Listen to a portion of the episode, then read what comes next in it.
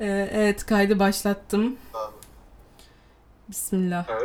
Bir dakika bir şey diyeceğim.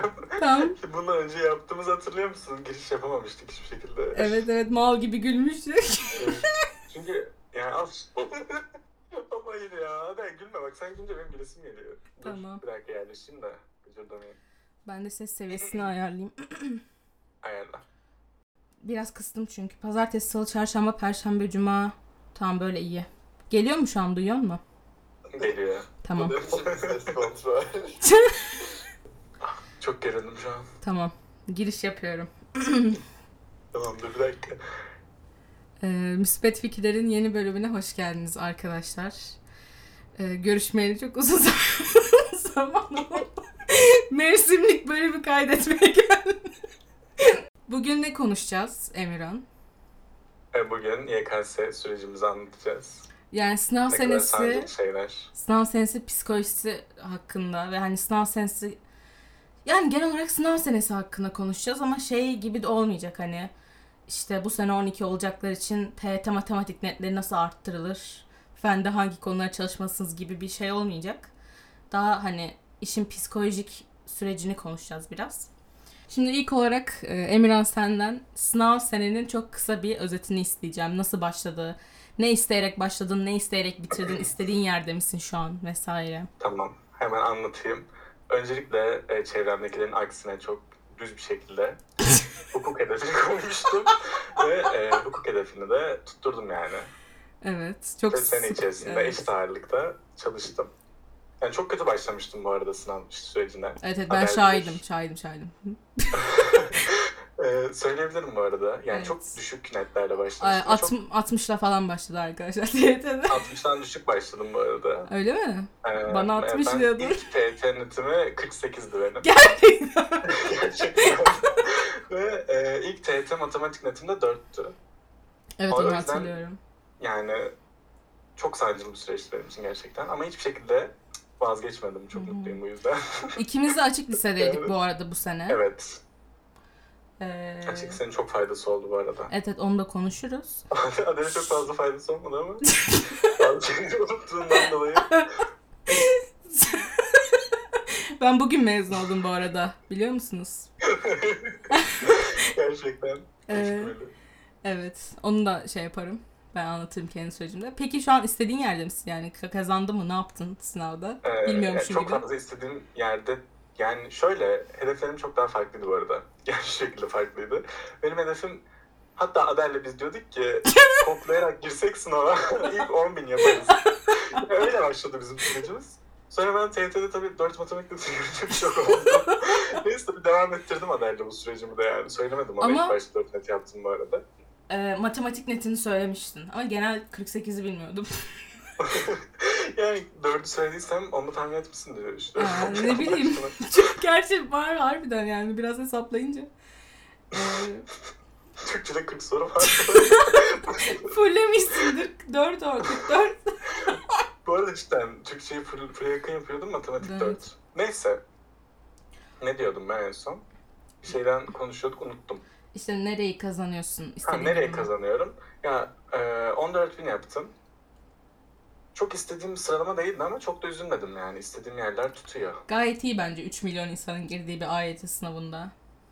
14. Ya ben de öyle düşünüyorum, aynen. Evet. Ama dediğim gibi hedefim ilk 5000'di çünkü biz çok farklı konuşuyorduk yani. Ya Bu ama arada ilk hedefimi söylemek istiyorum. ha. Ee, Galatasaray Üniversitesi Hukuk Fakültesi. Ee, Hayır, sen- Hayır hayır burayı. sen sen Bilkent istiyordun başından beri. Başında en azından başından beri değil de başında Bil- Bilkent istiyordun. Sonra Galatasaray demiştik ya beraber. Ha ben de hukuk istiyordum bu arada. ya Yani şöyle ama Emirhan başından Sen beri anlat biraz da. başından beri Emirhan sen benden daha gerçekçi yani sen Evet. biraz daha hani Galatasaray hukuka çok odaklanmıyordun. Hani olursa iyi olur ama daha çok Ankara hukuka falan odaklanıyordun yani. Evet, evet aynen. Ben ama Daha yani gerçekçi. ben ilk dönem çok uçmuştum yani hani. Ve ya şimdi ben çok net hatırlıyorum yani. Galatasaray hukuk mu koç hukuk mu diye uykusuz kaldım. evet bu arada. O zaman dalga geçmek istiyordum senden ama yani diyordum arkadaşım ya. ya ben ama bu yani psikolojik bir sıkıntı bu yani. Hani daha 8-9 ay var sınava girmene Eylül'deyiz, Eylül. ya Eylül Eylül'de üniversite seçiyor adayları. evet ve hani ya ders çalışamıyorum anladın mı ya o kadar sürekli araştır ya salak belki yapamayacak ya muhtemelen yapamayacaksın zaten ilk gün hani puanın gelsin sonra araştırsana yani niye buna bu kadar takıyorsun Kesinlikle bu arada yani. Çok büyük bir hataydı. Ben Evet. hiçbir şekilde söylememiştim. Çünkü Evet. moralini de bozmak istemiyordum yani. Evet ya zaten hata hani ben o zaman da biliyordum bu yaptığım biraz aptallık ama yani bilmiyorum benim kafam çok öyle çalışıyor. Çok net olmadan her şey hedef koymadan şey yapamıyordum yani. Ee, neyse ben de arkadaşlar sınav senesinin başında Eylül işte Eylül'ün kaçında okulda açıldı okul? 6 Eylül mü neydi sanırım. Gittim okula. Öğle arası falan oldu. Ben dedim ki Allah'ım dedim bir sene böyle geçmeyecek dedim. Bir de bir buçuk sene şeydeydik ya. E, online Evet. eğitim. Yeni açılmıştı okullar. Dedim ki bu böyle geçmez yani. Ben böyle ders çalışamam. O zamanlar eşit ağırlıkçıydım ve hukuk istiyordum. Ee, dedim ki böyle olmaz benim açık liseye geçmem lazım. Ve geçtim. Yani akş- o gün geçti. Ya, ge- eve geldim. Anne dedim ben açık liseye geçeceğim dedim. Annem bir üzüldü, tartıştık, bir şey oldu falan. Sonra ikna oldu ve ertesi gün okuldan.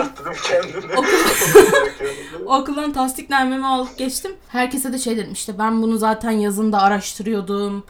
İşte Ozanlara falan öyle dediğimi hatırlamıyorum ama anneme öyle dediğimi Bana dedin hatırlıyorum. bu arada. Sana öyle dedim Sen mi? beni ikna etmeye çalıştın hatta açığa geçmem için. Ha ve geçtin ve mantıklı geldi sana. evet. Ee, yani ama hiç araştırmıyordum yani hiçbir fikrim yoktu açık lise hakkında. İlk gün karar verip açık liseye geçtim. Sonra işte çok da iyiydi benim netlerim bu arada. Yazın güzel çalışmıştım ve yüksek net TYT netleri falan başlamıştım. Yani hani ilk 200 olmayacaksa da ilk 1000 ilk 5000 kesin olacak gibiydi yani o çalışmayla eşit ağırlıkta. Sonra Kasım'a geldik. Kasım'da ben Koç Hukuku araştırırken, Koç Üniversitesi'ni araştırırken karşılaştırma edebiyat diye bir bölüm gözüme çarptı. Allah Allah dedim bu neymiş ki dedim. Ee, hem ders programına baktım hem işte ee, şeye falan baktım. Ee, işte internetten. Hani Wikipedia'sından tut işte onun hakkında yazılmış kitaplar hani karşılaştırma edebiyat hakkında yazılmış fa- kitaplar falan. Bunlara baktım dedim ki ha siktir dedim ya. Benim dedim ne işim var lan hukukta dedim. Ama bunu demem iki ay sürdü. Yani Kasım'ın Evet. başın yine sancılı bir süreç adet. öyle. Hatta yani ondan önce ben e, medya ve görsel sanatlar bölümünü keşfettim yine Koç'ta. Sözele falan geç, geçiyordum. Evet evet onu da hatırlıyorum. Sen Aynen. sözlere geçiyorum demiştin. Yani ben Kasım başından Aralık sonuna kadar bölüm seçmekle uğraştım. Ve benim orada iki ayım kayıp. Yani bir soru bile çözmedim. Çok eminim. Çünkü yani aslında şey yapılabilirdi hani e, TYT zaten devam ettirilip hani bir yandan AYT çalışılabilir. doğru. yani e, bırakmak zorunda değildim ders çalışmayı ama benim beyin yapım öyle işlemiyor işte. Ben kesin olmadan hiçbir şey yapamıyordum. E, hayatımın bir yerinde de bu götümde patlayacak bu özelliğim ama neyse. Evet bu arada. Sonra Bir de bir şey ekleyeceğim. Bir şey eklemek ekle, istiyorum. Bu ekle. hukukla alakalı. Ee, biz Adayla geceleri dizi izliyorduk. Hukuk dizileri. Adel bir anda hype'lanıyordu. Diyordu ki evet. Abi kesinlikle bu böyle okumam lazım. Bunun için Sonra doğmuşum. mesaj atıyor. Kanka ben hukuktan vazgeçtim diyor.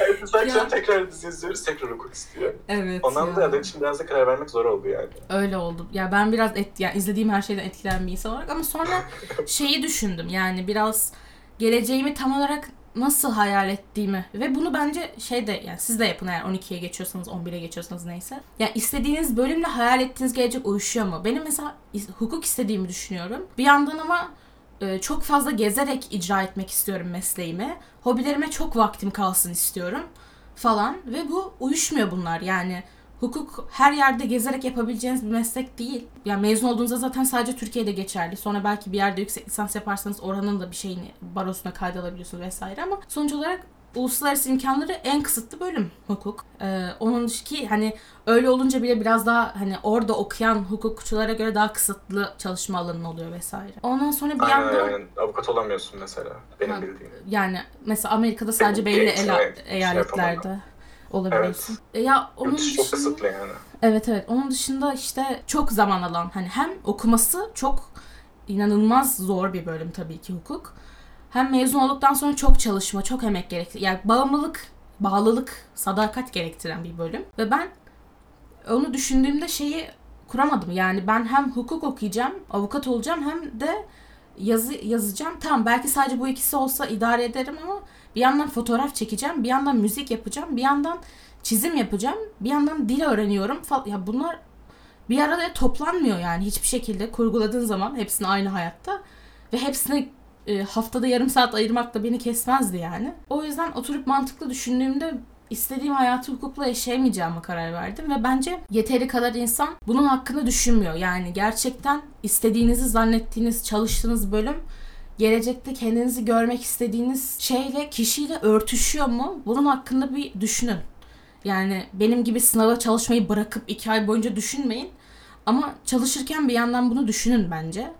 Çünkü çok az bölüm biliyoruz biz bu arada. Yani ben kar- karşılaştırma edebiyat Kasım'a kadar haberim hatta Kasım'da işte medya ve görsel sanatlar düşünüyordum. Aralığa kadar falan ha- haberim yoktu benim böyle bir bölümden. O Ben de yüzden- senden öğrendim zaten. Yani evet o yüzden bir araştırın bölümleri vesaire. Yani zaten insanlar işte hukuku hukuk olduğu için tercih ediyor. Tıp tıp olduğu Biraz için. öyle. Sadece bunlar e, biraz isim yapmış bölümler ve e, tabii ki bunu kendisini gelecekte bu mesleğe koyup bunun üzerine Evet. çokça düşünen insanlar da var. Mesela ben. Ama genel olarak e, atıyorum hukukun 16 bin kontenjanı varsa yerleşen 14 bin insan ya bunu çevresindeki insanlara derece yaptın. Hı hı. ağırlıkta hangi bölüm yazacaksın? Eşit ağırlıkta diyorlar iki bölüm var. Bir hukuk, bir psikoloji.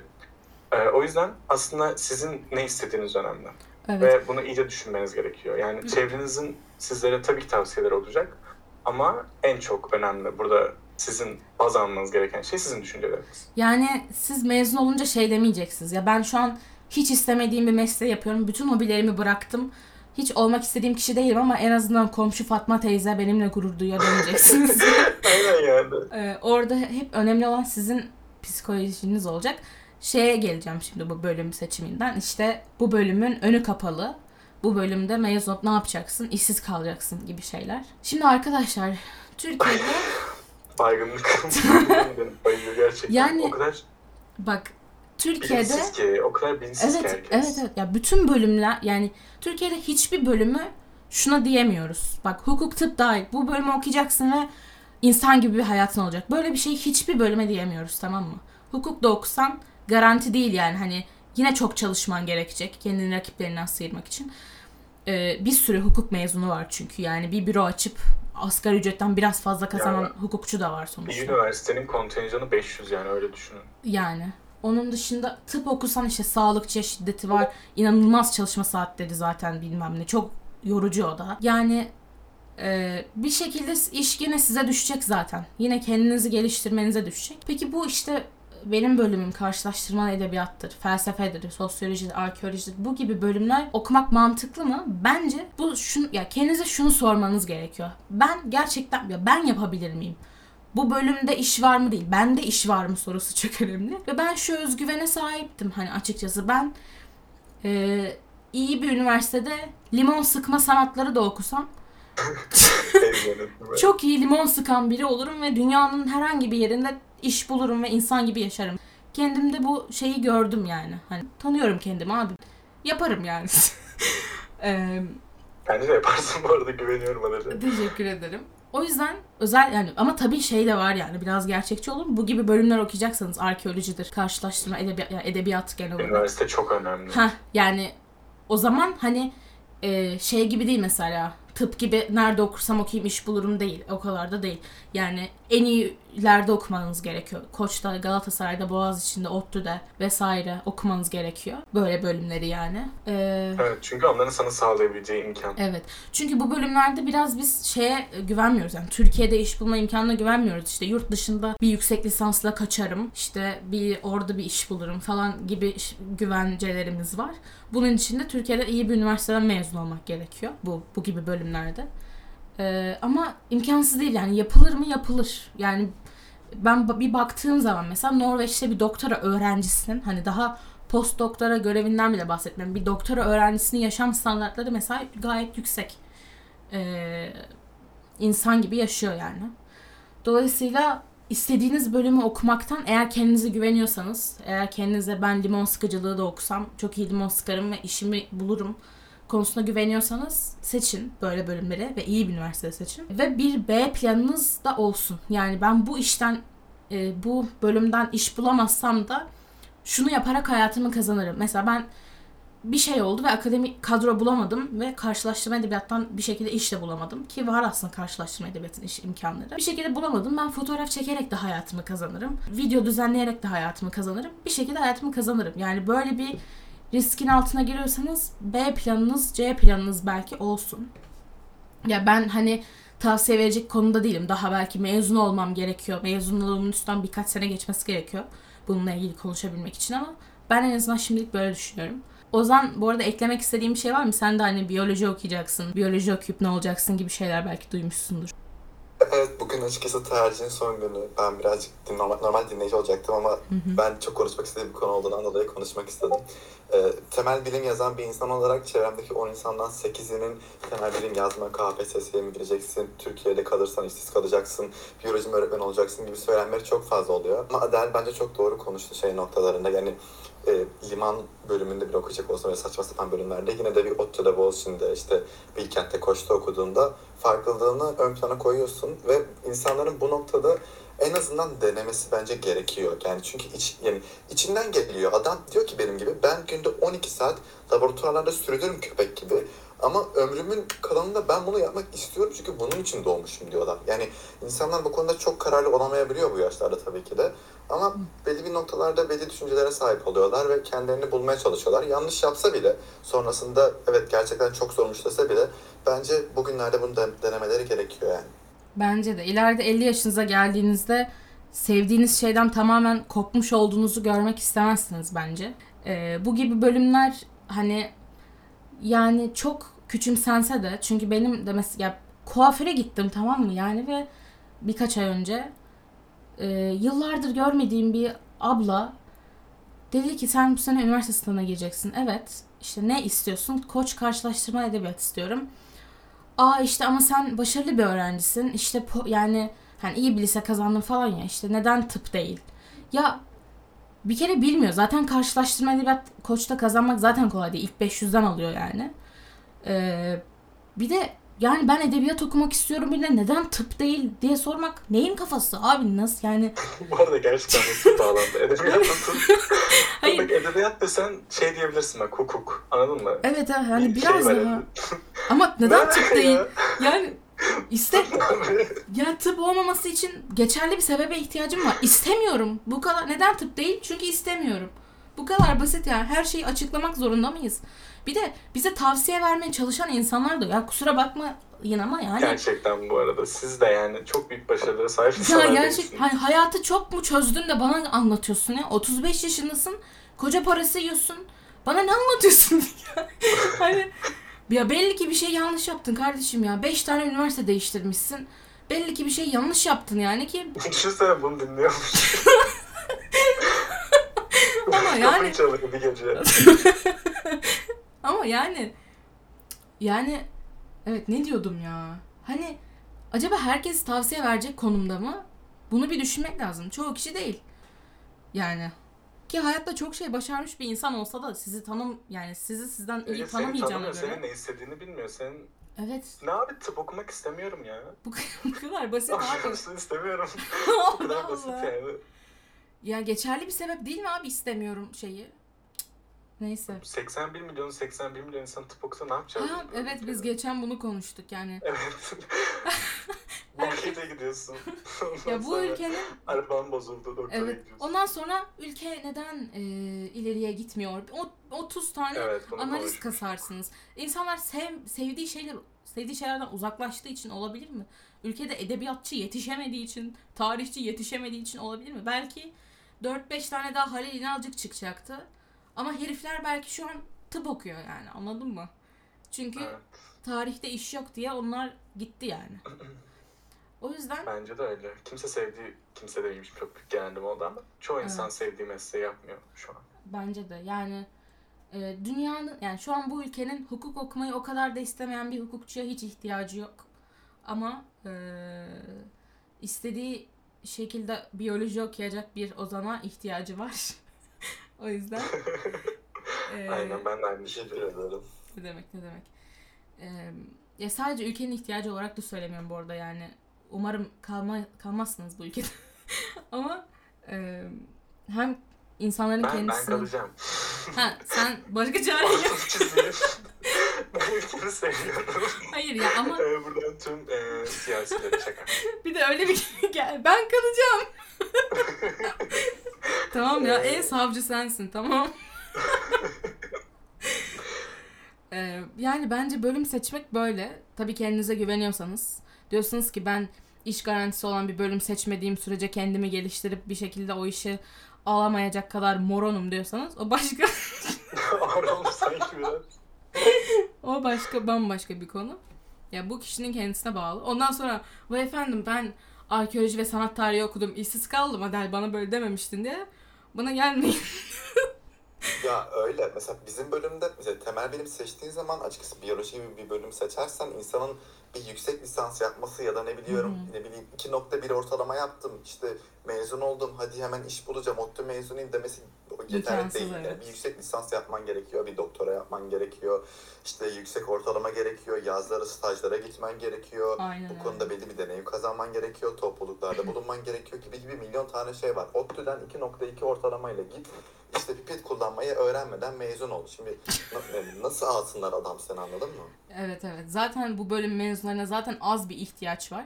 Hani mesela benimki gibi yani biyoloji için demiyorlardı bunu. Biyolojinin zor bir bölüm olduğunu herkes farkındadır. da Mesela karşılaştırma edebiyat kolay bir bölümmüş gibi geliyor ama e, benim belki başka bölüm mezunlarına yani 2-3 kat fazla deneyim edinmem gerekiyor üniversite hayatında ki ileride iyi bir yerde yüksek lisans yapabileyim, işte staj bulabileyim, şey iş bulabileyim falan. Yani bu gibi riskli bölümlerde buna felsefeyi falan da dahil ediyorum. Hani e, bu yüzden diyorum üniversite çok önemli diye. Yani üniversitenin size sunacağı imkanlar bu bölümlerde inanılmaz önemli. E, puanınız yetmiyorsa da iyi üniversite bu bölümler için söylüyorum. Mezuna kalın. E, mezuna kalmak dünyanın sonu değil.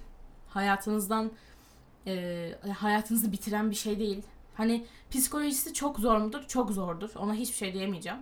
Ama e, yani zaten zor bir bölümden kötü bir üniversiteden mezun olup şimdi ne yapacağım psikolojisinden de zor değildir yani. Ee, Bir evet. de bir seneyi boşa harcamak diyorlar ya mezuna kalmak için. Yani sen gideceksin 4 senen boşa gitmiş olacak belki. Yani bilebilir. evet evet hani. Ee, Bir bir de de bu e, şey söyleyeceğim. Hı. Çok yakın zaman tanık olduğum için dershaneye giderken. Bu e, işte çevre baskısı, aile zoruyla ders şeye giden, e, Hacettepe Elektrik Elektronik Mühendisliğine giden biri vardı bizim sınıfımızda. Hı hı. Daha sonrasında hukuk istediğine karar vermişti ve şu an 30 yaşına girdi. Ve e, elektrik elektronik mühendisliği bölümünden ayrılıp bu sene tekrar sınava hazırlandı. O yüzden ya 30 yaşta evet belki sınava girmek için geç bir şey değil ama e, böyle bir pozisyona düşmek istemiyorsanız da önceden ne istediğinizi bilmeniz gerekiyor diye düşünüyorum. Aynen öyle. Yani şey falan yapan zaten çok insan var. İşte iş garantili bölüm diye bir bölüm okuyup aslında o sev, yani sevdiği bölümü yapmadığı için mutsuz olan ve 30 yaşında 40 yaşına tekrar sınava girip o bölümü okuyan bir sürü insan var. Çünkü o şeyi okumadan e, rahat edemiyoruz yani sonuçta. Hepimizin yani çoğumuzun bir tutkusu, bir isteği var yani bu hayatta. Bir şeyden bahsetmek istiyorum hani. E, ben sınav senesi hakkında sen, yani yeterince konuşulmayan bir şey olduğunu düşünüyorum. O da şu. Sınav senesi çoğu kişinin geçirdiği gibi geçirilecek bir sene değil bence. Şimdi bunda Ozan'ın fikrini özellikle alacağım. Çünkü o bir sayısalcı. Ben bir dilciyim. Eşit ağırlık kökenli bir dilciyim. Ee, Emirhan da bir eşit ağırlıkçı zaten. Ama ben şunu düşünüyorum. Sınav senesinde bütün arkadaşlıklarını koparan, bütün sosyalliğini koparan, ilişkisi varsa bitiren, bütün hobilerinden vazgeçen yani odanı sadece sınav haline getiren ve hayattan kopan insanlar bence sınav anında çok heyecan yapıyorlar ve mahvoluyor sınavları. Yani ben sınava çok rahat gittim çünkü şey değildi o sınav benim için yani ölüm kalım meselesi değildi. O sınavı bir yıldır bütün odam haline getirmemiştim. Ve yani Emirhan'ın da böyle olduğunu biliyorum çünkü günde 10-15 saat çalışmıyordum sen de yani. Ee, Yok ben asla o kadar çalışmam. Evet evet. Ben zaten hani bir dilci olarak aralıkta dil, dile geçtikten sonra gerçekten çok çok az çalıştım. TYT'm olduğu için zaten dilim de vardı. Oradan sonrası benim için kolay geçti. psikolojik kısmı değil yani ders çalışma olarak. Ee, ama mesela Ozan sen ne diyorsun? Sence bir sayısalcı her şeyden kopmak zorunda mı? Sınav senesinde. Ee, bence değil. Açık ve net bir şekilde değil. Çünkü Adele'in dediği gibi insanın her ne kadar evet çok yoğun fiziksel bir tempodan geçiyor olsam bile bu sene kesinlikle mental olarak çok çökertici bir sene. Hele ki birey kendinin farkında değilse ve kendine karşı bir özgüveni yoksa, çalışma rutini yoksa, çevresindeki arkadaşları düzgün değilse ve e, aşağılanmaya müsait bir yapıdaysa çok riskli. Yani ben arkadaşlarımla iletişimi koparmadım ve gayet memnunum ama açığa geçecek cesareti bulamayabilirdim mesela bir Adel'deki gibi. Çünkü Adel mesela açığa geçtikten sonra Adel'le iletişimimiz bizim ne kadar yakın olsak bile 4 senedir yine Evet. de belli bir noktada kopmuştu. E, Çünkü her sene her gün görmüyorum ama dershanedeki arkadaşımı her gün görüyorum, okul bittiğinde her gün görüyorum. Eve geliyorum işte yine arkadaşlarla arada konuşuyoruz. O konuda bence çok önemli oluyor. İlişki konusunda ben farklı bir şey denedim. Ben açıkçası sınav senesinde ilişki yapmadım ve e, yap, şimdi dönüp bakıyorum ve diyorum ki yapabilirmişim. Şöyle yapabiliyorsunuz. Yani yanındaki insanınız gerçekten size destek olacaksa ve birlikte bu yolda yürüyecekseniz, birbirinize negatif etkiden çok pozitif olacaksa tabii ki de negatif etkiler olacak ama dengeleyecek bir ilişkiyse, sağlıklıysa, işte iki tarafı da üzmeyecek bir şekilde dinamiği olduğunu düşünüyorsanız ve daha önemlisi bence bir temeli varsa yani Evet. 6 aylık ilişkim vardır, bir, bir yıllık bir ilişkim vardır. Bence bu şekilde gidebilir yani. Ben de ilişki konusunda şöyle düşünüyorum. Çok kişiye bağlı bir şey. Yani mesela e, siz şeyseniz ya ben ilişkimde en ufak bir tartışma yaşadığımda bir hafta ders çalışamam, çok kafayı takarım diyorsanız yapmayın bence. E, ama hani sorun da olsa ben bir şekilde çalışmama devam ederim, beni etkilemez diyorsanız bence biz hiçbir sorun yok. Yani ilişki yapıp ilk bine giren arkadaşlarımız da oldu gayet. şeye kayıyor birazcık da bence. Ee, yani günümüzdeki ne yazık ki lise ilişkilerinin büyük bir miktarı üzerine konuşacağım. Gerçekten böyle ideal ve bir olgunlukta ve e, ilerleyiş şeklinde değiller. Ne kadar istisnai örnekler olsa da Adele'nin dediği gibi o sağlıklı ilişkilerin yakalanması iki taraf için de konuşuyorum çünkü bir taraf değil. İki, iki taraf için de bunun yakalanması bence büyük bir şans ve karakter gerektiriyor. O yüzden bu konuda kendinizden emin değilseniz özellikle uzak mesafe ilişkileri için konuşuyorum. Uzak mesafe ilişkileri kesinlikle birazcık daha bu konuda sarsıntıda. Ee, bence sorgulanması gerekiyor. Bence de. Ve mesela şey Ozan da dediği gibi özellikle hani e, sınav senenizden öncesinde başlayan bir ilişkiyse kesinlikle devam edebilir. Yani önemli de bir ilişkiyse ama yani diyelim ki bir yani derece isteyen gerçekten sınavın çok önemli bulan bir öğrencisiniz. Sınav senesinde sıfırdan bir ilişki inşa etmek bana biraz şey geliyor. Hani bir e, bir düşünün derim yani. Çünkü hani bir insanla sıfırdan tanışmak yani bir, birazcık soru işareti var orada. Ee, biraz şey bir süreç olabilir. Ee, yapmayın demiyorum yine. Düşünün ama sadece yani. Ee, Değer mi diye. Ben şöyle mesela ben kendi üzerine örnek verecek olursam benim için öyleydi. Ağustos aylarında bir temel atılmaya başlıyor gibiydi ve sonrasında dedim ki işte o risk vardı. Temelini atıyorsun ama mesela bir 6 aylık ilişki olsa, bir senelik bir ilişki olsa riski çok rahat alabilirsin belki de dinamiğine göre ama Ağustos aylarında tanıştın, Eylül'e tanıştın, yok dershanede tanıştın. Özellikle dershane okul ilişkileri birazcık daha tehlikeli oluyor bence. Yazın başında tanıştım, şurasında tanıştım. İlişkileri çok sarsıntıda. Yani bir, ya özellikle sınava iki ay kaldı. Aa biriyle tanıştım. Onu Aynen, yapmayın. aynen. Onu, onu yapmayın yani. Bir sınavdan iki gün önce ayrıldın. Sıkıntı yani hani. Biraz odaklanamasan sınavda üzücü bir durum olur. O yüzden e, şey yapın onu da yani dikkatli olun o konuda da. E, şeyi yazmışım. Bu konuda biz Emirhan'la çok konuşuyorduk. yani bazen demiş çok şaşırtıcı bir şey söyleyeceğim. O yüzden hani ayaktaysanız oturun, suyunuzu bırakın falan ve sadece beni dinleyin. bazen başarısızlık sizin suçunuzdur. yani bazen hani bir kız video atmıştı ya işte ben 14 binlik işte Akdeniz okul öncesi öğretmenliği istiyordum. E 300 bin yaptım. Niye bu kadar yığılma oldu? Ay, Ya- Ben bu konuda çok doluyum bu arada. Ben de çok Yani- doluyum. Yani birincisi barajların kaldırılmasının sıralamanızı etkileyen bir durum yok. bu konuda anlaşalım. Barajların kaldırılması Evet bir derece öğrencisiyseniz eğer gerçekten derece yapmak istiyorsanız barajların kaldırılmasının hiçbir şekilde bir etkisi olmadı. Ben Ya- kendim için de söyleyeyim. Evet, 14 bin derece midir değil midir tartışmayacağım burada ama e, yani başından beri hukuk istiyordum ve hukukun sıralaması belli zaten. İşte o haber e, paylaşıldığı gün gerçekten derece yapacak arkadaşlarım bile buna üzüldü yani barajların kaldırılması. Ya Tamam, bakın barajların e, gerçekten kaldırılması kötü bir şey, iyi bir şey evet. değil. ama kötü olmasının herkes nedeni üniversite okumamalı ama seni ilgilendirmez bu. Çünkü senin önüne geçebilecek insanlar değiller. kötü olmasının nedeni şu. Sırf bir yerde kontenjan boş diye hiç soru yapmayan biri gidip üniversite okumamalı yani. Kötü olmasının nedeni o en dipteki üniversitelerin kalitesini daha da düşürmesi. Zaten üniversite diplomaları artık leblebi gibi dağıtıldığı için Evet. e, bunun da pek bir önemi kalmadı yani. O yüzden 81'imizin kesinlikle 81'inde de üniversite var artık yani. hani kesinlikle e, üniversiteye herkesin girebilmesi zaten saçma bir şey ama yani şu, arkadaşlar mantıklı düşünün. 150 baraj puanı var tamam mı? Bu 150 baraj puanın normalde altında kalacak işte 100 puan alacak ve e, sıralaması hesaplanmayacak birisi.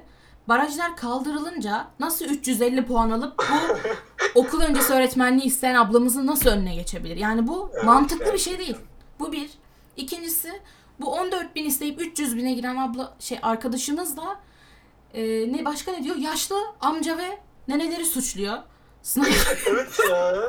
Ya bu- girdiğim sınıfta diyor herkes benden büyüktü. 50 yaşında, 60 yaşında, 70 yaşında insanlar vardı. ya o insanlar senin önüne geçebiliyorsa zaten sen o bölümü hak etmiyorsundur. Bu açık evet. açık Yani söylenmesi 60 gereken bir şey yaşındaki bence. nene 60 yaşındaki nene senden çok puan alıyorsa yani o okusun. Benim vergim onun okumasına gitsin yani.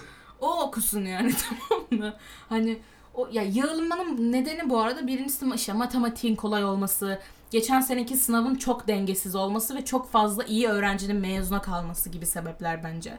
Yani bu seneki yığılmanın nedeninin büyük oranda geçen seneki sınav olduğunu düşünüyorum. Çünkü hani eleyici bir sınav olmadığı için daha doğrusu hani çok zordu ve işte yapan yani çalışanla çalışmayanın farkı kalmadı ve çok çalışan bazı öğrenciler mezuna kaldı falan filan. Ee, tamamen bu matematikten dolayı yığılma olduğunu düşünüyorum. Ee, onun işte yaşlı amcaları, barajı falan suçlamayı artık yani kaç yaşında insanlarsınız. Ee, bu konuyla alakalı bir şey daha var. evet. Puanla Çoğu tercih demiş yapmak mı? Puanla, puanla sıralamam uyuşmuyor. Ya Aa, olabilir. Zaten bu sınav sistemi geldiğinden beri e, ister YGS olsun ister YKS olsun puanla e, sıralama hiçbir zaman Evet. uyuşmamış. Senelere geçip baktığımız zaman. zaten Atıyorum, mantıken sene bakarsanız 391 ile derece yaptıysan bu sene 450 ile derece yapabiliyorsun. ya kanka Ama böyle bir şey zaten sebebi- olabilir mi ya? Ya böyle ya o zaman İnsanlar diyor ki e, puanlı sıralama e, şu an çok farklı. ÖSYM'den bir e, açıklama bekliyoruz. 2023 sıralamalarının yayınlanmasını bekliyoruz. Biz neye göre tercih yapacağız? Ben geçen sene ne sıralamaları yayınlandı. Ya- Ben bunu o kadar çok fazla yerde gördüm ki. İnsanlar üniversitelerin hangi puanla alacağını tercih yapmadan önce belirlendiğini sanıyor. ve ve ve Bu o kadar garip bir şey Yani tercih yani kılavuz açıklanıyor. Geçen senelere göre kılavuz açıklanıyor. İnsanlar diyor ki ÖSYM, ÖSYM. Bunları düzenle. Bu sene çok yılda oldu. Evet diyor ki bir açıklama bekliyoruz. Ne zaman düzenlenecek? Yeni kılavuz nerede? Kardeşim yeni kılavuz yok. al sana kılavuz bu yani. Geçen senenin puanlarına bakarak tercih yapacaksın. Sıralamalarına. Mühendisin Boğaziçi bu sene kaçta kapatacak ya? Ya bir de şey, Ya. ben, bence şey çok komik. Yani kılavuz kılavuz diye ağlıyorlar ama 612 sayfalıktı galiba kılavuz yanlış hatırlamıyorsam. 612'lik sayfalık kılavuzu açıp indirip ilk sayfasını bile okumuyorlar onlar ve için şey can alıcı kısmı bu. Yani al- 612'lik sayfalık kılavuz için ağlıyorsun ve önüne geliyor adam evet. iki sayfa bakıp çıkıyor bu. Ya zaten kılavuzu neye istiyorlar anlamadım. Yok Atlasa girince bütün Evet, sıralamalar evet. var ya. Bir senedir yayında Ya, zaten bu yani. ya. Ben Eylül'den beri Evet. bakıyorum okulun Kılavuzda sıralamalarına. ne gibi Hangi yeni bir- puanla almış? Kıl- Evet evet kılavuzda ne Kıla- gibi yeni bir ne bilgi musun? yayınlandı. Tek faydası şu. Kontenjanlar Bütün falan. moleküler biyoloji ve genetik normalde 65 kişi oluyormuş. Geçen Aynen. artık bu sene 60 kişi oluyor. Max bu. Bunu zaten geçen bunu da yine Yok Atlas'tan bakabiliyorsun. İlla yapma- yapmana gerek yok. 612 sayfalık kılavuzu ne yapacaksın? Okuyor musun yani? Sen zaten Okuyan, evet okuyan ya. varsa büyük ihtimalle buradan kendisini satır. Bu arada hala bilmeyenler ve neden puanım iyi sıralamam kötü kahrolsun ÖSYM mantığının neden yanlış olduğunu anlamayanlar için arkadaşlar ÖSYM insanların bu sene ne kadar çalışacağını ve kimin sınavda ne kadar iyi yapacağını kontrol edemez. ya. Geçen sene sınav çok zordu. Bu insanlar hassiktir sınav artık zor galiba dediler. Çok çalıştılar ve daha fazla insan daha yüksek puan yaptı. Yani bunun ÖSYM ne yapabilir? ÖSYM buna bir sınır getirmeli acilen. Günde Yeni 5 sıralamaların saatten fazla çalışmak Bekliyoruz. Arkadaşlar tercih nasıl olur? Ben hemen söyleyeyim. Bir daha da bu puan muhabbetini duymak istemiyorum Bir şey etrafında. daha söylemek istiyorum. Tamam söyle. Ee, ya bu kadar ağlayan insanlar sınava o kadar çok çalışıyor ki ama daha sınav sistemini kavrayabilmiş Evet değiller. ya. Daha neye çalıştıklarını bilmiyorlar ve günde 10 saat çalışıyorlar. Ya siz Önce liseyi yani nasıl kazandınız onu anlamadım ya. Kanka bunlar inşallah lisede de şey demediler. O işte mesela bizim ilk te, ilk LGS'cilerdeniz ya. O benim puanım işte dö- 395. Geçen sene 485'te alan bölüm liseye yerleştim. İyi oldu falan. İnşallah bunu demediniz. Demişlerdir bu arada ben dediklerini düşünüyorum. yani hani nasıl olur tercihler? hazırlanmadan önce sistemi kavrayın. Ona göre hazırlanın. bir bölüm vardır. Bir üniversitenin bir bölümü vardır. O yani orayı yazanlar arasından ki tercih sıralaması bu konuda önemsiz yani kaçıncı sıraya yazdıysan yazdın. Orayı yazanlar arasından en yüksek sıralaması olan gelir. Sonra ikincisi gelir ve kontenjan dolana kadar devam eder. Yani bu ne kadar ya ne kadar basit bir şey bunu anlamak ya. Dalga mı geçiyorsunuz? Gerçekten bu arada zor bir şey de değil ya. evet. Yani bilmiyorum ya gerçekten. O kadar saçma yorumlar gördüm ki. Yani hani Ve o hala da hala da ÖSYM'nin buna el atacağını düşünenler. Ne abi ÖSYM ne yapabilir? Ağlayacağım çünkü. hani bunu yazanlar tespit edilip yüksek öğretim kurumlarına girişleri yasaklanmalı. Gerçekten bu arada bu insan üniversite okumasın ya. Hep şey diyor ya aynı tayf önüne gelen üniversite sınavına girmesin. Bence sen gir gireme zaten. Gerçekten abi. Of of. Bu arada yarım saat sonra tercihler kapanıyor. Aa, Ee, evet. Onun stresi de şu Ben- an geldi. ben- Ben... doğru mu yaptım? Söyledim mi bilmiyorum bu arada ama Ben, ben bugün 5 kez kontrol ettim abi ya. Ben de Çok- kon- Kontrol Ben de, ettim. ben de. Etrafımdaki bak annem öğretmen, teyzem öğretmen, babam öğretmen, işte arkadaşları öğretmen. Herkese soruyorum diyorum ki doğru mu yaptım, bir eksiğim var mı, şu mu var mı, bu mu var mı? Çünkü çok fazla bu konuda gerçekten yanlış yapan öğrenci oluyor. Ee, bu şey Ankara Üniversitesi Hukuk Fakültesi yazınca e, başta iki yıllık çıkıyor. Ben ilk başta onu yazıyordum. oha. Evet. O kadar çok korktum ki sildim hemen gittim kodla doğrusunu yaptım. Yani çok şey riskli bir şey. Bir de bir şey soracağım. Mesela okul, okul birincisi kontenjan oluyor. Biri başka bir şey oluyor. Biri Hmm. Evet, Almanca oluyor, evet. biri Fransızca oluyor. Türk Alman Üniversitesi'nde Onların mesela kod- iki Aynen, tane aynen. var. Aynen ben Türk Alman başvurdum. Mesela ilk başta yanlışa girmişim dedim ne oluyor? Ama Evet. bilmeyen işte rastgele yapıyor. Evet. Ben de şu an ÖSYM'e giriyorum. Beni o kadar korkuttun. Bir şey söyleyeceğim. Onaylaya bastıktan sonra bitiyor. Yollanıyor değil mi? Yani başka bir şey yapmamıza gerek yok. Aynen ben onu O diyecektim. yeşil Tamam, ben- görüyorsan sıkıntı yok. Evet gördüm tamam. Ondan sonra da bayağı düzenlemiş. Nerede abi yeşil tik ya? Ba- şeydi başvuru Evet, şu an yoktur. İlk başta yayınladım. Ha, şey ha, tamam. çıkıyor geçirdik. Yeni, yeniden tercih yapıp sonra kaydedersen, sonra tekrar değiştirirsen yeşil tik geliyor. başvuru kaydınız bulunmaktadır. Çok tamam bulunmakta sorun yok. Tamam. Tercihlerimi görüntülayayım. Ç- çünkü bende de şey gerginliği vardı. Ben bu arada Anadolu Bursiyeri olarak yerleşiyorum Koç'a. Ve bize şey dediler. Daha önce şöyle bir olay yaşanmış. Yani birisi tercih yapması gerektiğini bilmiyormuş. Sadece o taahhütnameyi imzalamış ve hani Nasıl yani? yerleşti zannetmiş. ya? ve Anadolu hani Bursiyer. Allah'ım şaşırıyorum. hani böyle yani normalde çünkü şey oluyor. Ücretli kontenjandan yerleşiyoruz ve ücretimizi sonra bağışçımız ödüyor. Ama birisi bunu bilmiyormuş ve yapmamış tercihi. Yani altını çizelim. Üniversiteleri sadece bu sınavla, bu yerleşimi sistemiyle girebilirsiniz. Başka bir şeyle giremezsiniz. O yüzden Evet. tercih yapın. Evet evet yani. Ve e, inşallah biraz daha düzelmiştir bu Anadolu ve veren bu tarz insanlara vermesinler. Ee, Yok. yani evet. Anadolu Bursiyerleri bu arada çok güzel bir program. Ona da başvurun, araştırın şimdi Evet, evet. anlatmayayım ama yani e, şey konusunda ben kendimi gerçekten ha- şanslı hissediyorum. Hani yurt ücreti ödemeyecek olmam, yemeğimin hani karşılanması için cebime para konulacak olması, okul kitaplarına para ödemeyecek olmam. Yani bunlar çünkü Evet, bu birkaç üniversitede daha varmış bu arada araştırın yani. ee, öz yayında duydum 20 kişi mi falan alıyormuş onlar sanırım. İşte birileri şey diyordu. Yani zaten en büyük, Türkiye'nin en büyük böyle bir programını yapan Koç Üniversitesi. Evet evet.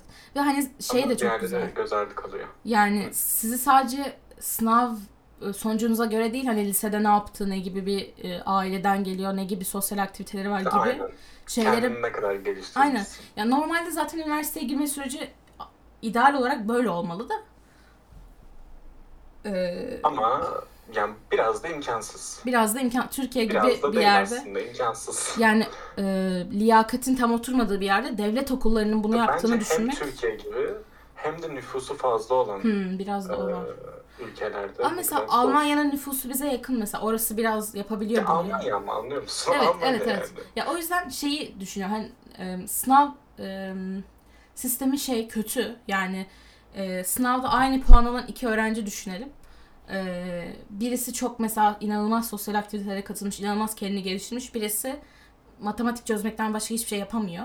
Bu ikisi aynı okula yerleşiyor ve burada bir aslında Ama sıkıntı hani var. şöyle bir şey de var. Ee, belki matematik bu da çok başka bir konu ama hani sistem onu gerektirdiği için belki sadece matematik çözüyordur. Ha ya evet zaten sistemin onu gerektirmesi biraz kötü. Yani biraz değil zaten o kötü. Yani o çocuk yerleşeyim diye hiçbir şey yapmıyor ama bir yandan aynı yere yerleşip sosyalliğini de devam ettirebilmiş bir insan var falan. Yani tamam Ya sistem biraz kötü. karışık aslında bunlar hani Evet. Ee, şu an en ideal sistem bulmak imkansız. Yani sistem kötü Şey tamam. Efendim? Sistem sonuçta TYT, TYT, 40 TYT matematik sorusunun aslında 30'u artık belli bir noktada aynı tipe döndüğü için veya soru pratiğinden dolayı aynısına geldiği için hangi insanın eli daha hızlı dönüyorsa aslında belli bir noktadan sonra bu insan daha başarılı tırnak içerisinde Hı. şeklinde damga yiyor ve bu şekilde bu başarılı üniversitelere gidip ODTÜ'de, Boğaziçi'nde, İTÜ'de, Koç'ta okuyabiliyor. Yani oraya giden insanların aslında adedin seçildiği bir kriter başlığı altında olması gerekiyor ki bu üniversitenin düşünce şeklini ve yapısını, soyluğunu, köklüğünü devam ettirebilsin. Evet. Bu da ama şeyi çok e, bozmuyor. Yani bu iyi üniversitelerde mesela hala sosyallik daha fazla daha iyi üniversitelerde. Çünkü aklı başında insan zaten hani biraz bu sisteme ayak uydurup tamam ne yapalım sistem bu Evet. deyip yine de Evet. Oralara yani yerleşiyor sistemi yani. anlayan kişi aslında derece yapabiliyor ya. evet evet yani yani anlamayan insanlar da derece yapıyor ama e, o kısımda pek anlamadım o kısımları nasıl yapıyorlar.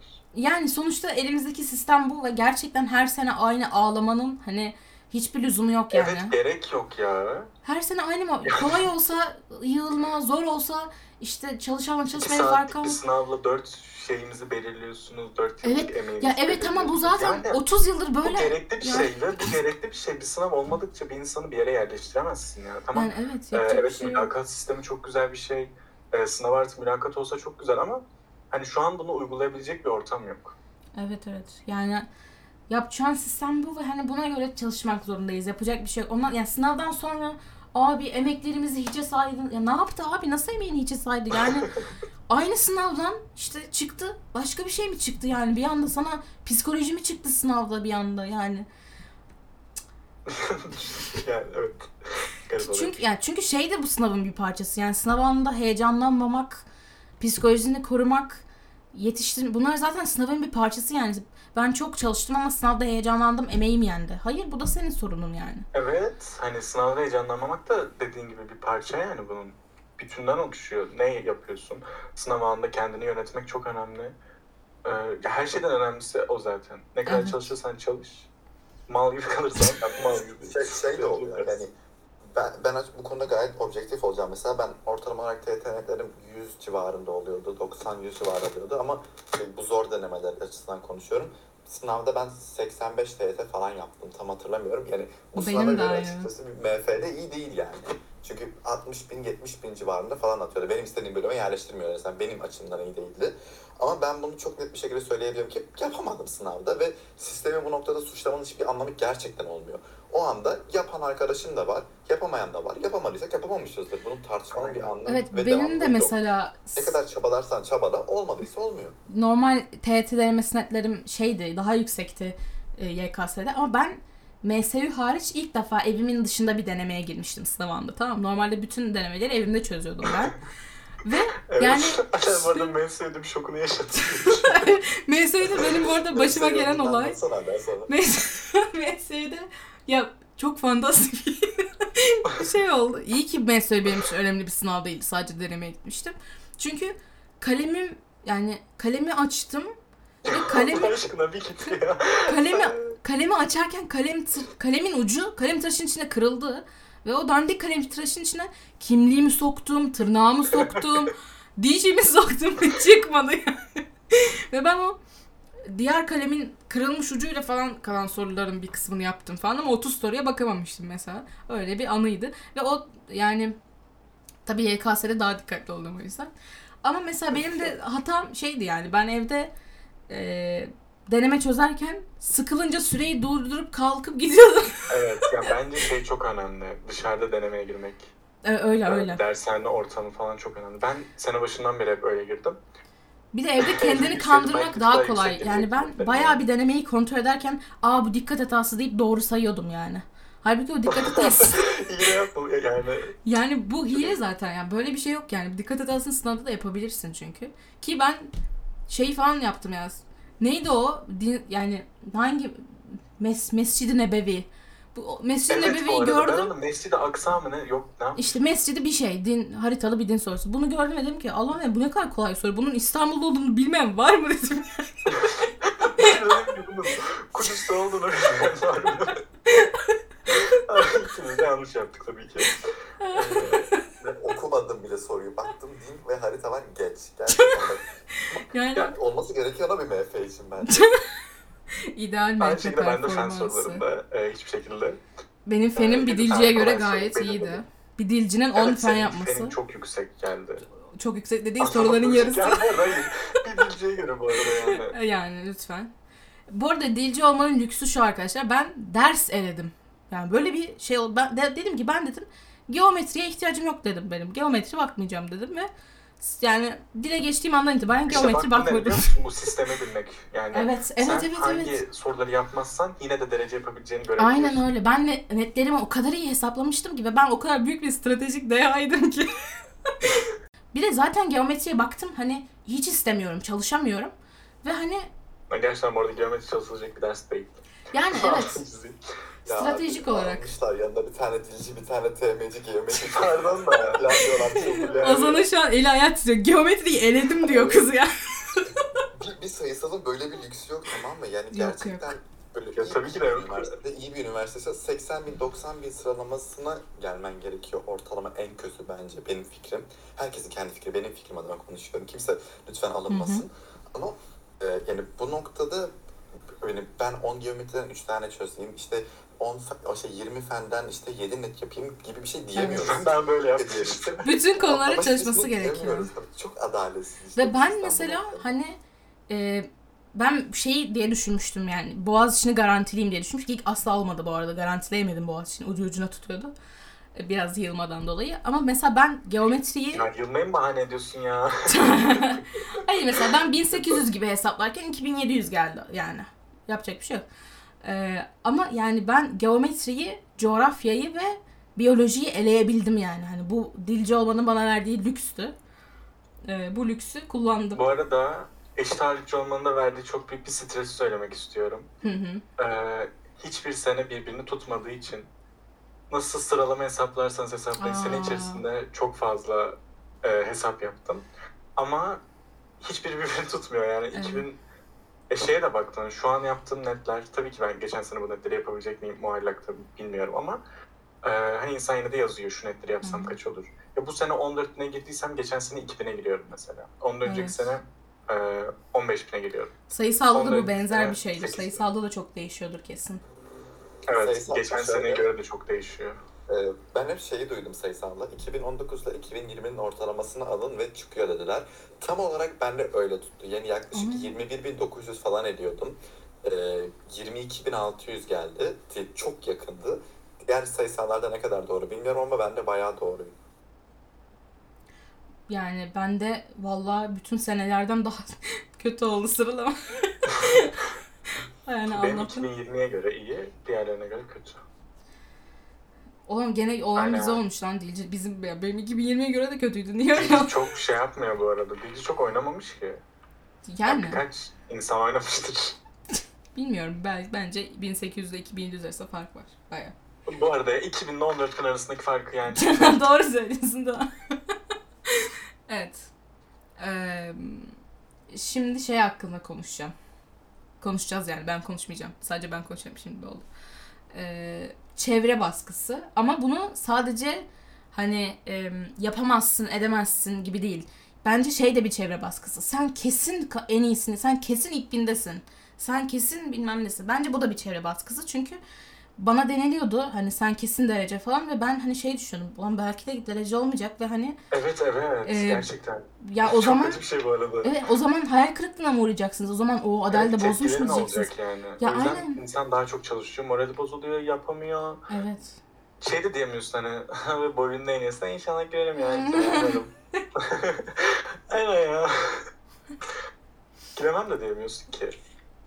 Kalıyor öyle yani. Evet evet. Yani o yüzden e, ben, ya belki ya çok iyi niyetli belki bu. Hani sen kesin yaparsın, sen mi yapamayacaksın? Bir de şöyle bir şey var. Nereden biliyorsun abi? Deneme çözerken mi yanımdasın? Yani na- test çözerken mi yanım- nereden biliyorsun kesin yapacağım anladın mı? hani e, özellikle evet aslında daha çok moral vermek için söyleniyor evet ama ama biraz tabii geren bir şey öğrenciler yani. arasında da farklı etkileri olabiliyor. Belki böyle gaza gelen de vardır. Belki birisine de sen kesin yaparsın deyince çok mutlu olunuyordur yani. Ama Evet, bana yapamazsın denince ben çok gaza geliyorum mesela.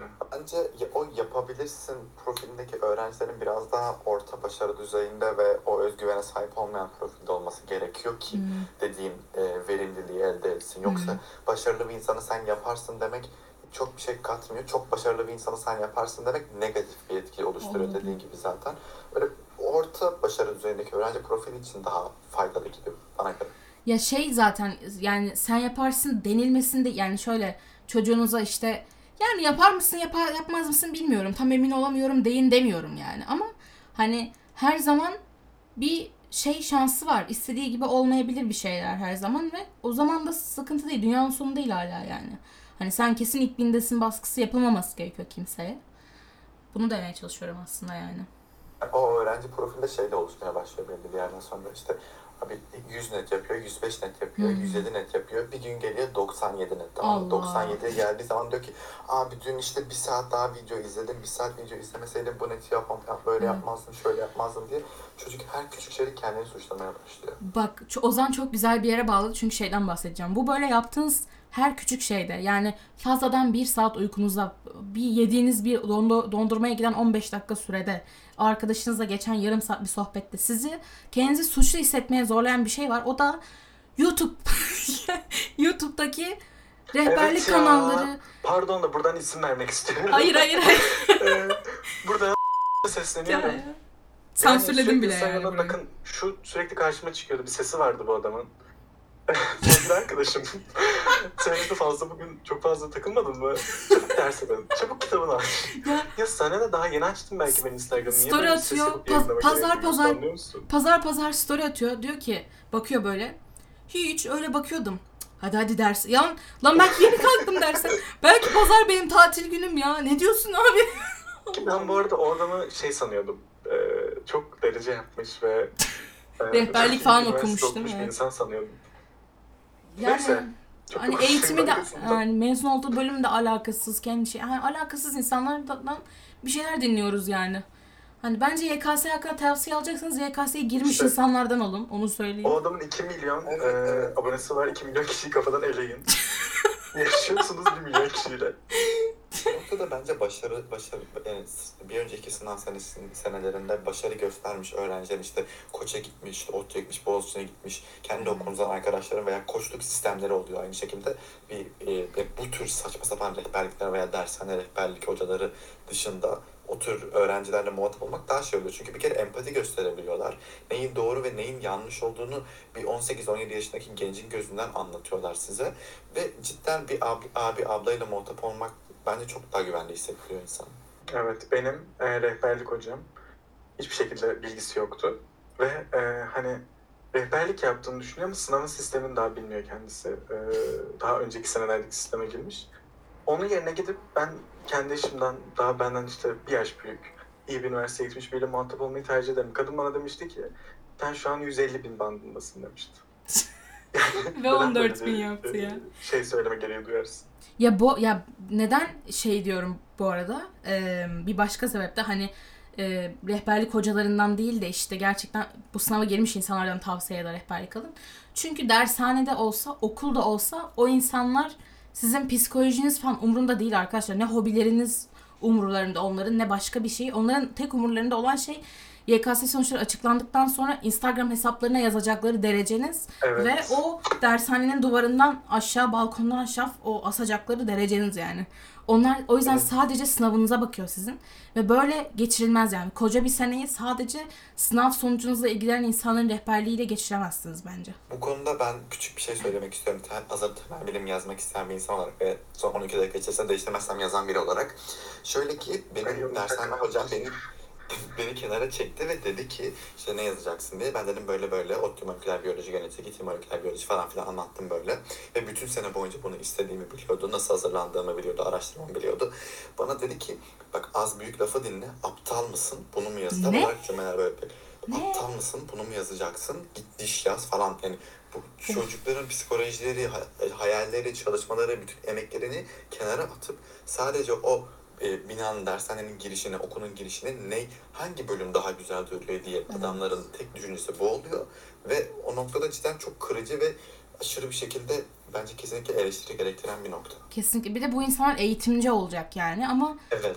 Hani çok kötü hani gerçekten sağ yani insan öğrenci psikolojisine bu kadar uzak olmaları ne istediğinizin hiç umurlarında olmaması çok kötü bir şey. O yüzden önce kendinizi sonra da bu sınava girmiş insanları dinleyin yani.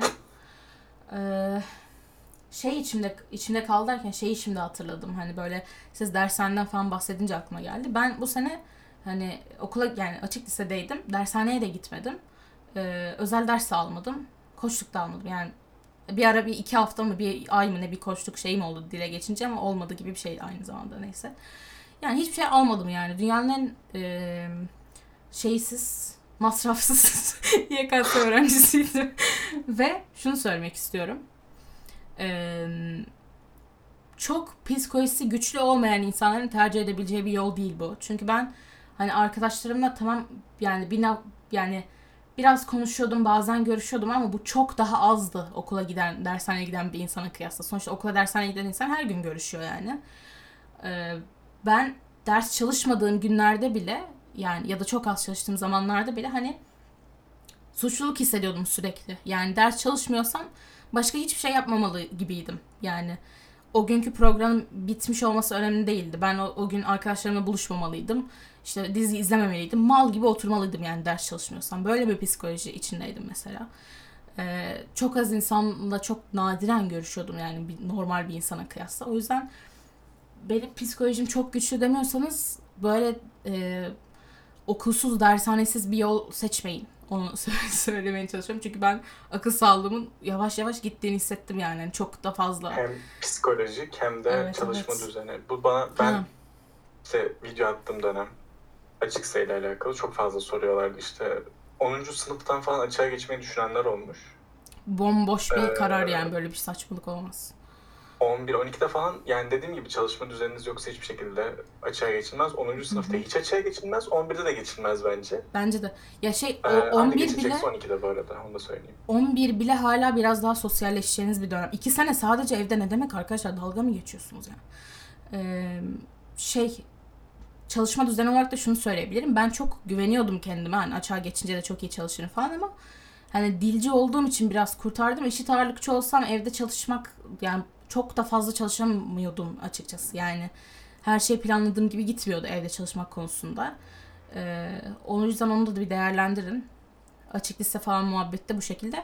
Ama hani disiplininiz varsa ve psikolojiniz de kaldırabilecekse o kadar para harcamanıza gerek yok. Dershane falan çok kişisel konular. Kimisine faydalı, kimisine zararlı olacak şeyler. Ee, o yüzden düşürebilirsiniz yani benim yaptığım gibi bir şeyi. Hani imkansız değil yani. YouTube'da yeterince kaynak var onu demeye çalışıyorum. Ee, Evet bu da doğru bir şey. Ben aynen. farklı yollara başvurdum. YouTube'u unutup birkaç bir şey satın aldım. Ee, yanlış anlaşılmasın bu arada doping hafızayı satın aldım. Ha. Almaz olaydım ya hayatımın en büyük hatası. Ee, nasıl paranızı çarçur edersiniz? Evet. Yani bu bu arada Ee, buradan son sözlerimi de söylemiş olayım arkadaşlar ben gidiyorum. Ha, gidiyor Ee, musun? Evet gitmek durumundayım. Zaten bitirdik ya konuları. Şimdi bitmiş. Şu an bunu fark ettim. Son olarak eklemek istediğiniz bir şey var mı ikinizin de? Benim benim düşüneyim biraz. Ben şey diyeyim, sonuç olarak şeyi anlatayım. E, kesinlikle net sayısının hiçbir şey ifade etmediğini ve iniş çıkışların çok normal olduğunu, mental, psikolojik, fiziksel e, yorgunluklar, arkadaş ilişkilerinin, işte romantik ilişkilerin, hocalarla olan ilişkilerin, ailevi ilişkilerin çok inişte çıkışta olaylı olacağı bir sene. E, netlerinizin düşmesi, alçalması, istediğiniz yere ulaşmanız, ulaşmamanız, bölüm değiştirmeniz hiçbir şey ifade etmiyor. Sadece e, önünüze bakıp sıkı bir şekilde çalışmanıza bakıyor bütün sene boyunca. Ve e, Adel'in dediği gibi psikolojinizi yüksek tutmak ve bence sosyalliğinizi korumanız çok önemli. Çünkü e, en basitinden biz dersten çıkışının son birkaç haftada e, işte sabah 9'da gidiyorduk, akşam 7'de çıkıyorduk. Bir saat gidip çaycıda çay içiyorduk ve o, ve o bir saat bizim için yani 13 saat dinlenme gibi oluyordu bazı bazı şeyler geliyor ki arkadaşlarla o bir saatiniz sizin için çok şey olabiliyor. Gidin, bu sizin için arkadaşlar buluşmaları, bu sizin içindir kitap okumaları, bu sizin içindir bisiklet sürmektir, parka gitmektir, müzik dinlemektir, gitar çalmaktır. Sizin konfor alanınız neyse onu bu sene boyunca kesin keşfedeceksiniz zaten. Ve onu bırakmayın bence ne olursa olsun. Kesinlikle çok katılıyorum. Ee, Emirhan var mı senin eklemek istediğin? Ee, katılıyorum. ee, ikinci olarak da her şeye katıldığımı tekrardan bildirerek Bilmiyorum başka bir şey e, söylemeye gerek var mı yani? Benim Kendinize aklımda... güvenin arkadaşlar. İstediğiniz her şeyi Evet, evet. başarabilirsiniz. Benim aklımda bir iki konu var ama e, onu sizi tutmayayım. Onu sonra ben anlatayım ve yükleyeyim bu bölümü yarın. O yüzden şimdilik size görüşürüz diyebilirim. Ee, görüşürüz. Teşekkür Görüşürüz, ederiz. görüşürüz. Çok teşekkürler geldiğiniz için. Kesinlikle zorla getirme şaka. Ya Görüşürüz. görüşürüz. Evet.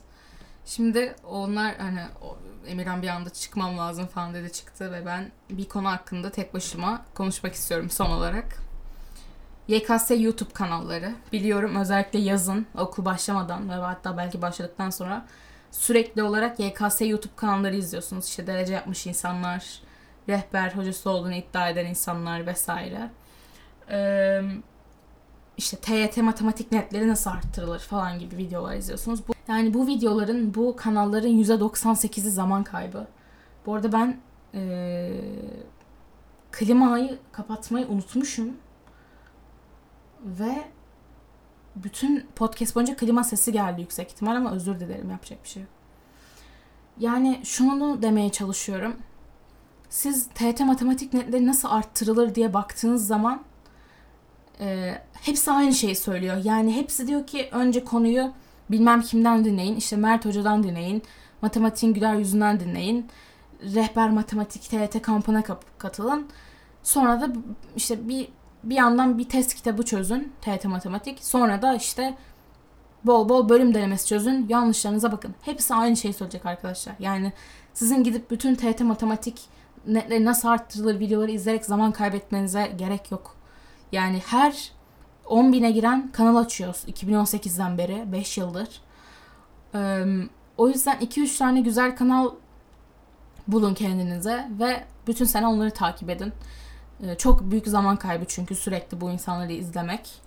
Ve dediğim gibi yani ekstra hiçbir şey söylemiyor hiçbiri. Test çözün, deneme çözün, konuyu dinleyin. Yapamadığınız konuyu tekrar dinleyin. Ya zaten hani bunları akıl edemiyorsanız Allah'ın belasına girmeyin yani. Hani bir konuyu yapamıyorum ne yapacağım?